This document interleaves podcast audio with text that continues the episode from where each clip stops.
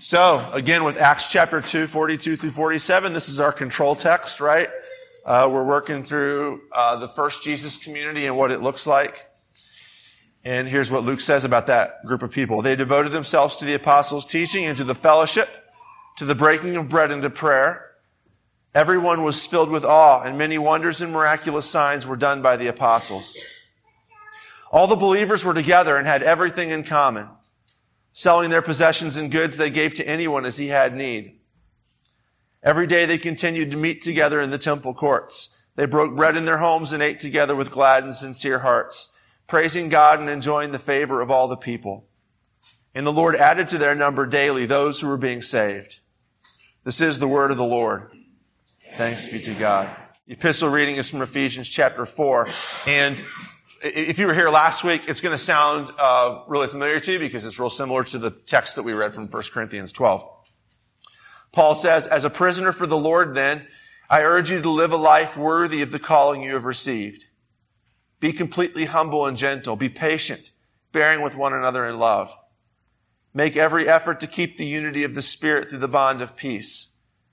There is one body and one Spirit, just as you were called to one hope when you were called one Lord, one faith, one baptism, one God and Father of all, who is over all and through all and in all.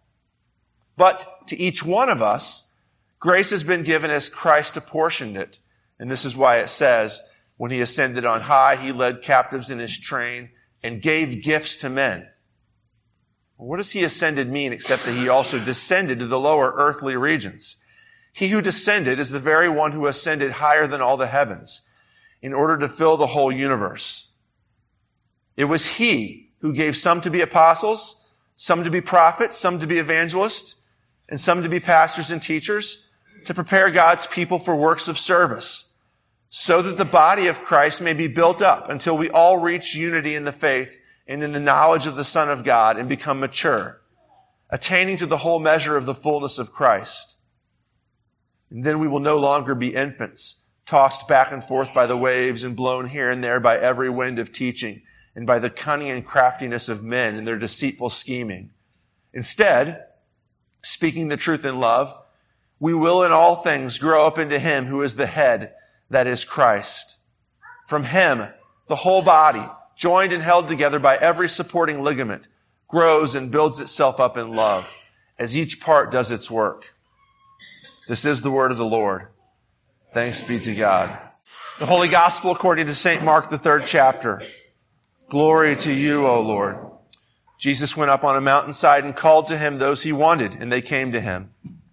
He appointed twelve, designating them apostles, that they might be with him, and that he might send them out to preach and to have authority to drive out demons. These are the twelve he appointed. Simon, to whom he gave the name Peter, James, son of Zebedee, and his brother John. To them he gave the name Boanerges, which means sons of thunder. Andrew, Philip, Bartholomew, Matthew, Thomas, James, son of Alphaeus, Thaddeus, Simon the Zealot, Zealot, and Judas Iscariot who betrayed him. This is the gospel of the Lord. Praise to you, O Christ. Okay, this is actually going to be the second half of the sermon uh, that we started last week. So this is basically the same sermon. And last week, what I, what I wanted to do was talk to you about the theology behind community. And not to preach the whole sermon again, but just to remind you that what we're talking about is uh, Jesus' body is the only thing that can save us. Jesus, right? And so um, when Jesus uh, leaves and goes to sit at the right hand of his Father at the ascension, he doesn't just abandon us, but he gives us his body to keep on saving the world. And uh, there's his body at the right hand of the Father. Uh, there's a conduit there, though, which is his body here given to us in Holy Communion. And then it re- he, by, through the power of his word, working audibly from the Bible or visually as you read your Bible or in bread and wine form, he recreates his body here. Paul calls this in uh, many different places the body of Christ. And what he means is that Christ's body is this right here, you, you and I. And what this means then is that we belong to each other. We're responsible to each other, that what you are is me and what I am is you.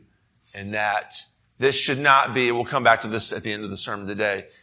The way that, that a lot of us grew up with church, I, I know me, is that uh, I think that we're all probably, most of you who are believers and have been believers for a while are probably too theologically sophisticated to say, well, the church is the building, right? I mean, we all say, no, that's not, that's not the case. But what we think of is, when we think of church, is this event. Church is when we all come together and uh, we hear preaching and we sing hymns and we pray and we take Holy Communion. Actually, that of course is a super, super important part of church. But church is who we are all of our lives, all the time. All right, that's what we did last week. And I told you that what we're going to do this week is talk about practical ways to make that happen here at St. James. So I'd like one of the things that we do when I say we like uh, pastors is we say things that I'm assuming nobody came up to me last week and said, oh, you know, I, I didn't get it, or oh, that was just really boring. Try and do something different next week, or like shape up your, you know, your, your, your game plan. Everybody's like, okay, that's good. Yeah, body of Christ.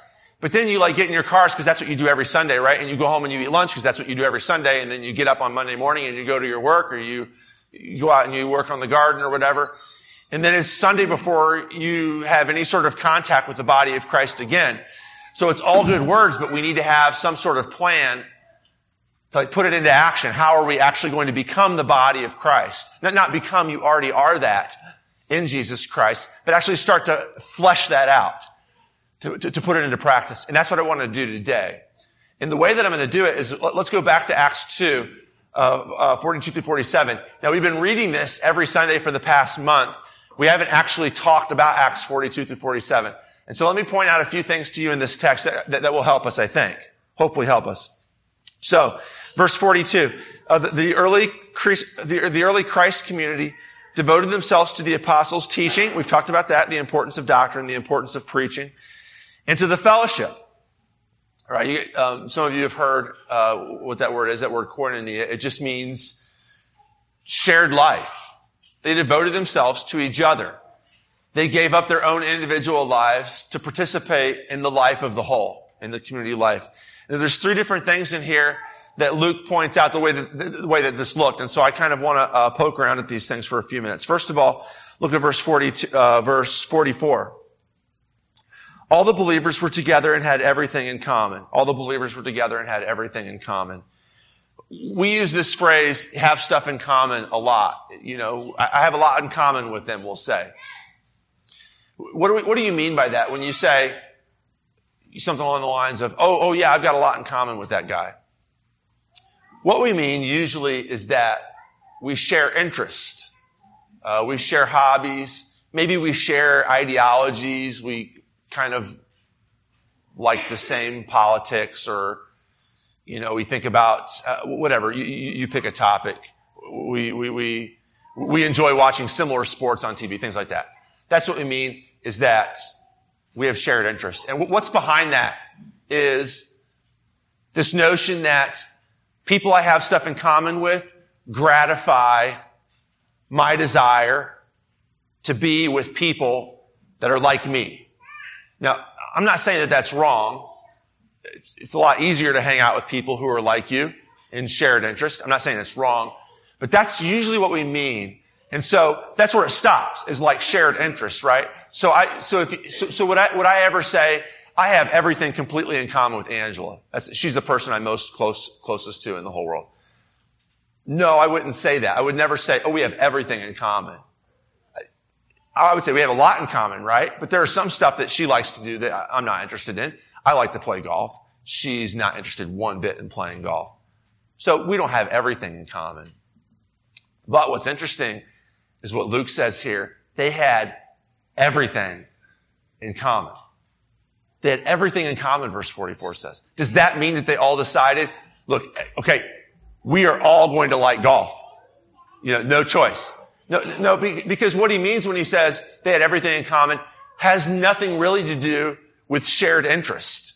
They may or may not have shared interest. Most likely they didn't. We know for a fact, this is one of the reasons why I wanted to read. It's like maybe the second time this year we've read uh, the story from Mark. It's not really a story, but Jesus calling the 12 disciples. One of the reasons I wanted to read that is to remind me to tell you guys that within Jesus' most close-knit community, I mean, the very foundation of the earliest Jesus community are people who had wildly divergent politics. Matthew, you guys have heard this before, right? But like Simon Peter, most likely a zealot. It, this is, this is, this is certainly his behavior in the Garden of Gethsemane, is it's time for the revolution. Let's get our swords out and go after Rome. And then you have Matthew, who is like the Vichy French in World War II. He's completely a collaborator. He was a tax collector. He was a Jew who went over and worked for the Roman government. I'm going to guess that on an ideological or political level, Matthew and Peter had nothing in common at all. And yet here's Luke, here, I mean, first of all, here's Jesus pulling them in together into his community. And then here's Luke saying they had everything in common. Not shared interest, but on a really practical level, he means everything. Think about everything that belongs to you, everything that is yours. You share that in common with me. This is what it means as he goes on in verse 44 or verse 45. I'm sorry. So what does it mean? They shared everything in common. Selling their possessions and goods, they gave to anyone as he had need. Now, th- this is not a command. We see later on Ananias and Sapphira are like, okay, we're going to sell we don't really want to sell everything we have and give to everybody, but we want to look like we do. And so they sell a little bit of what they have, or they sell what they have and they give part of it to the church, part of it to the community. Don't, don't think in terms of like putting stuff in the offering plate. There's no offering plates at this time, right? Think of like sharing everything with the community. And then they end up getting killed because they lie to the Holy Spirit, Peter says. And before they die, he says, you didn't need to do that. You could have thrown a fiver in the plate and said, here's a fiver right? I mean, you don't need to say, it's not a command to like sell everything. But what is reality is that everything that you have belongs to me. Every single dollar that you have is mine, and every single dollar that I have belongs to you. Your house belongs to me, and my house belongs to you. Your time belongs to me, and my time belongs to you. This happens all the time. People will say things oh, like, almost every time I talk to one of you guys, you'll give me a call during the week or you'll stop by the church and you'll say, look, I'm really sorry to take up your time. And I always think, I mean, that's what I'm supposed to do, right? I mean, I don't need to apologize to you for wanting to talk to you. We should just assume that your time belongs to me. And if I want a piece of your time, it's okay because it's mine anyway. So, okay, that, that's all, that, that, that's, at this point, probably for most of us, just theory. Why is that? Why would this be theory? This is really, really hard for us as Americans, as postmodern Americans who value private property and personal space almost more dearly than anything else. To give up slices of that space to other people, it's extremely hard to do. And, and yet here, here we are, we're called to do it. Do this. Go downstairs and on the wall. Now I'm being real practical here. On the wall of the hallway as you're going into the parish hall, there's going to be, you're going to see a bunch of, a bunch of sign up sheets on the hall. Dave Moldenhauer put up a couple sheets and one of the sheets is things that I need. And there's a list of stuff that people wrote down there that they need help with, or a lot of it's just like, uh, one of you wrote, I want somebody to play racquetball with. And somebody put down there, I need help doing this job. And then there's another sheet. It's a sheet of stuff that people are good at. I want you to go down there and I want you to look at that sheet and I want you to find something that people need and say, I'm, I'm just going to do this this week. I'm going to give them a call. I'm going to do this. Put your name up there and say, this is something I'm good at. I'm willing to do this for whoever wants it. I'll mention her by name because she's not here and I won't embarrass her. Shanna wrote down on there, I'm good at painting. You know, Shanna teaches Spanish at the high school, but as a summer job when she was like in college, she did painting. And so Angela and I were going to paint a bathroom we thought, well, let's ask Shanna. It's really, really hard. It's like, so painting, you know, it's kind of the dumb work that I can do. But to, to go to Shanna and say, hey, can you paint this bathroom? It's really sort of like, I just feel super guilty, like impinging on her personal space. Like, can you do me a favor is a hard thing to say to people. And that's why part of this is postmodernism, right? Part of this is that we don't like people in our space and we're uncomfortable going into other people's space. Just as a practical matter, I want you to go down there and look at that list and resolve that this week or next week or sometime soon, you are going to participate in somebody's life by doing something in their space with your space, or doing something for them with your money, or doing something for them with whatever resources or talents or time that you have. And just stretch yourself past that and it's, it's going to be awkward. It's going to be difficult. But if we start to do this outside of here, we're going to see this sort of community grow and develop. We're going to start to share everything in common. Maybe not, maybe not politics, maybe not, you know, your favorite hobbies, but everything. All right, second thing I want to point out here. Look down at verse um, 46. Second phrase of verse 46, they broke bread in their homes and ate together with glad and sincere hearts. This is a weird thing for Luke to bring up, you know? They got together and ate food together. Do you think of eating as, I mean, we all like to eat, but do you think of it as some sort of like random, you have to do it and so you do it? We probably shouldn't. Do you, do you think it's interesting how often Jesus talks about food? When Jesus frequently, when I say frequently, I mean all the time, when Jesus is describing, when Jesus is telling stories about his mission to recreate his universe, or when Jesus is actually doing things to recreate the universe, he does it around food. See, think about that, like the prodigal son parable. At the end of the prodigal son, what's happening?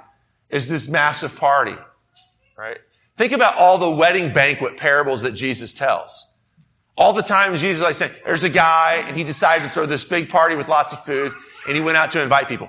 All the time Jesus is talking about that. Think about, for, you know, like uh, the Zacchaeus story. Zacchaeus is like, hey, come down. I'm coming to your house. We're going to eat food. Think about all the times that Jesus is actually depicted as eating food. Think about Jesus when he wants to reach out to thousands of people. He sits them down. He teaches and preaches to them. What he says actually isn't recorded in that instance. What is recorded is that he created a bunch of food for them. Think about Jesus when he decides, look, I want to be connected with these people after my ascension in the most intimate and close ways. What's the way that I can be connected with my people? What's the way that he comes up with? A meal. Eating together is super, super important. Eating together is really, really intimate. Think about the meal, think about having somebody to your home for a meal. It is, when you prepare food for somebody to eat, it is intensely personal. If you so, so my, my kids will do this sometime. I'm not going to out them. They, they, all three do this. Like Angela will make food for them and they'll complain about it. So when we, I'll, I'll just say this, uh, this, is, uh, this, is, actually on Kate and she doesn't mind me telling the story on that. So we had this little box of questions that, um, little strips of paper and there's little interesting questions in there and you stick them in a box and we'll eat food and every once in a while we'll pass this box around and everybody reaches in and you pull out a question and you answer the question. So Kate pulls out a question one time, and the question, some of them are, are this one, what's the worst thing you've ever smelled? And she said, without like missing a beat, she said, this pasta.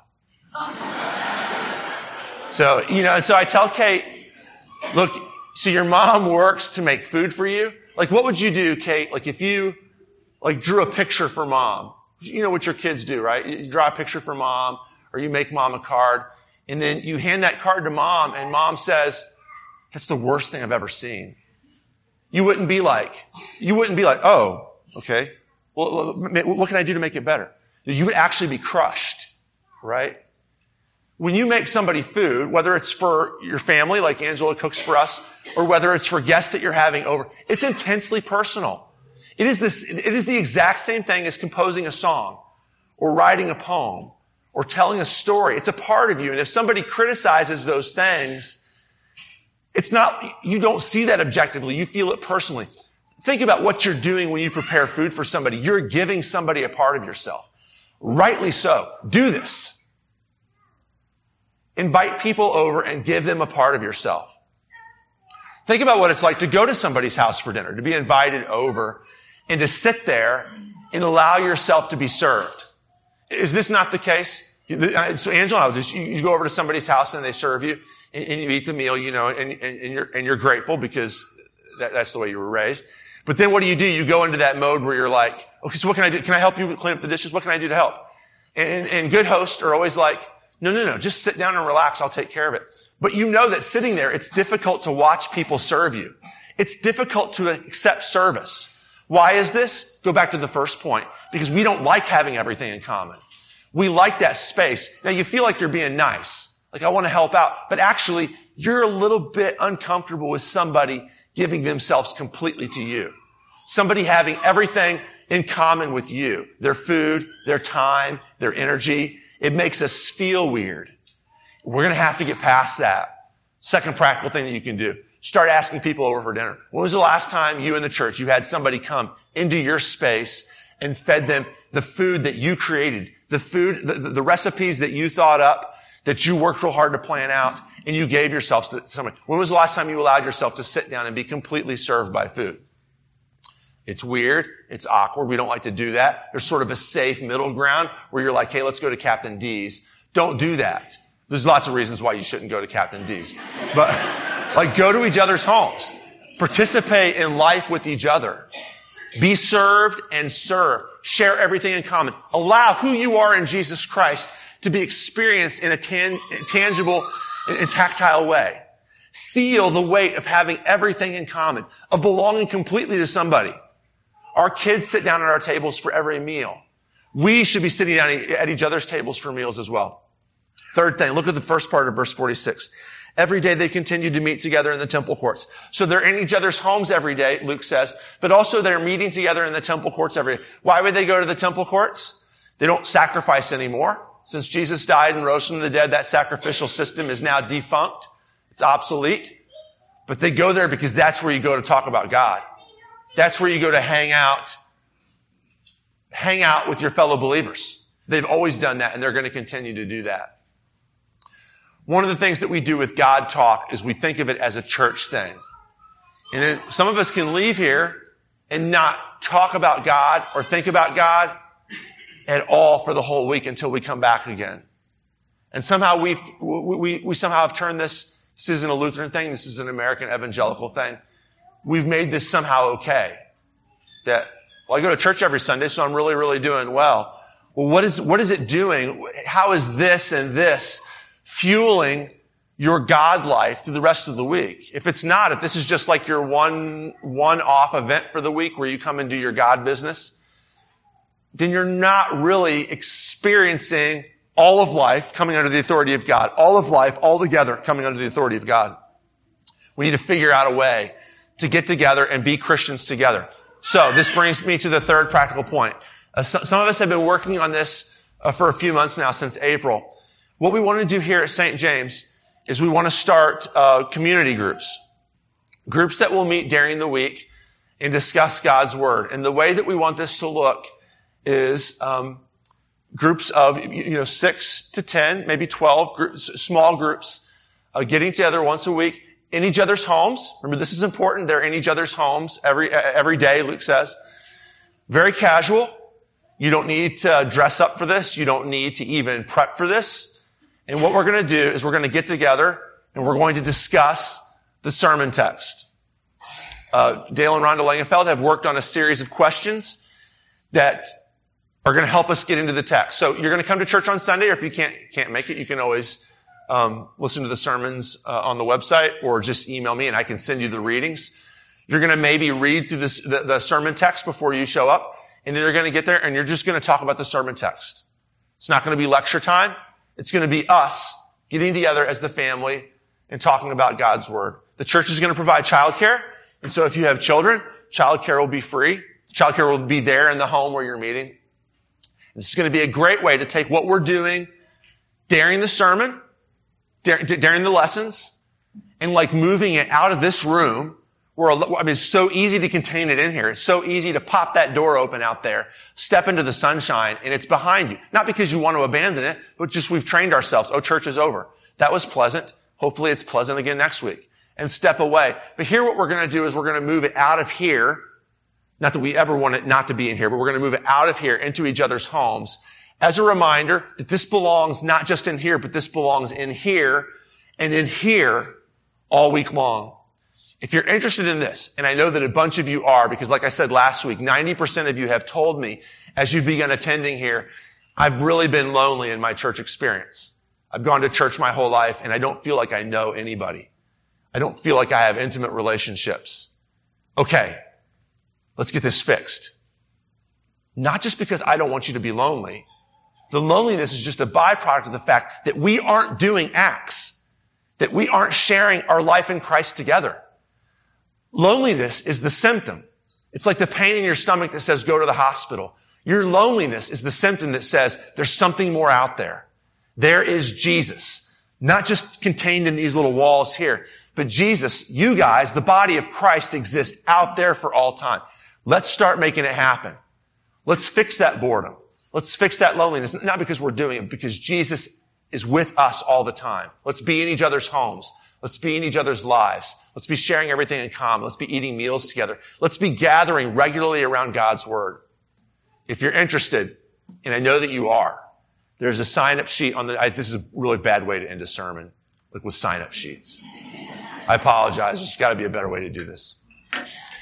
On the table to the right in the narthex, after you pass by and shake my hand, put your name and your uh, email address and your phone number down on there, and we will get a hold of you. We will talk to you about like what's a good night of the week for you, and we'll figure out a way to get into each other's homes and start sharing our life with God together. Because lar- largest principle here, is that, let me go back to what we did last week. Just finish up there so I don't finish up with sign up sheets. All of God belongs to all of you. You are the body of Christ. You are such an integral part of my life. And I don't mean like, I really, really like you and I'd be sad if I didn't get to see you anymore. No, no, I desperately need you. If you're the foot and I'm the hand, I can't make it across the kitchen to pick up the coffee unless you, the foot, take me there.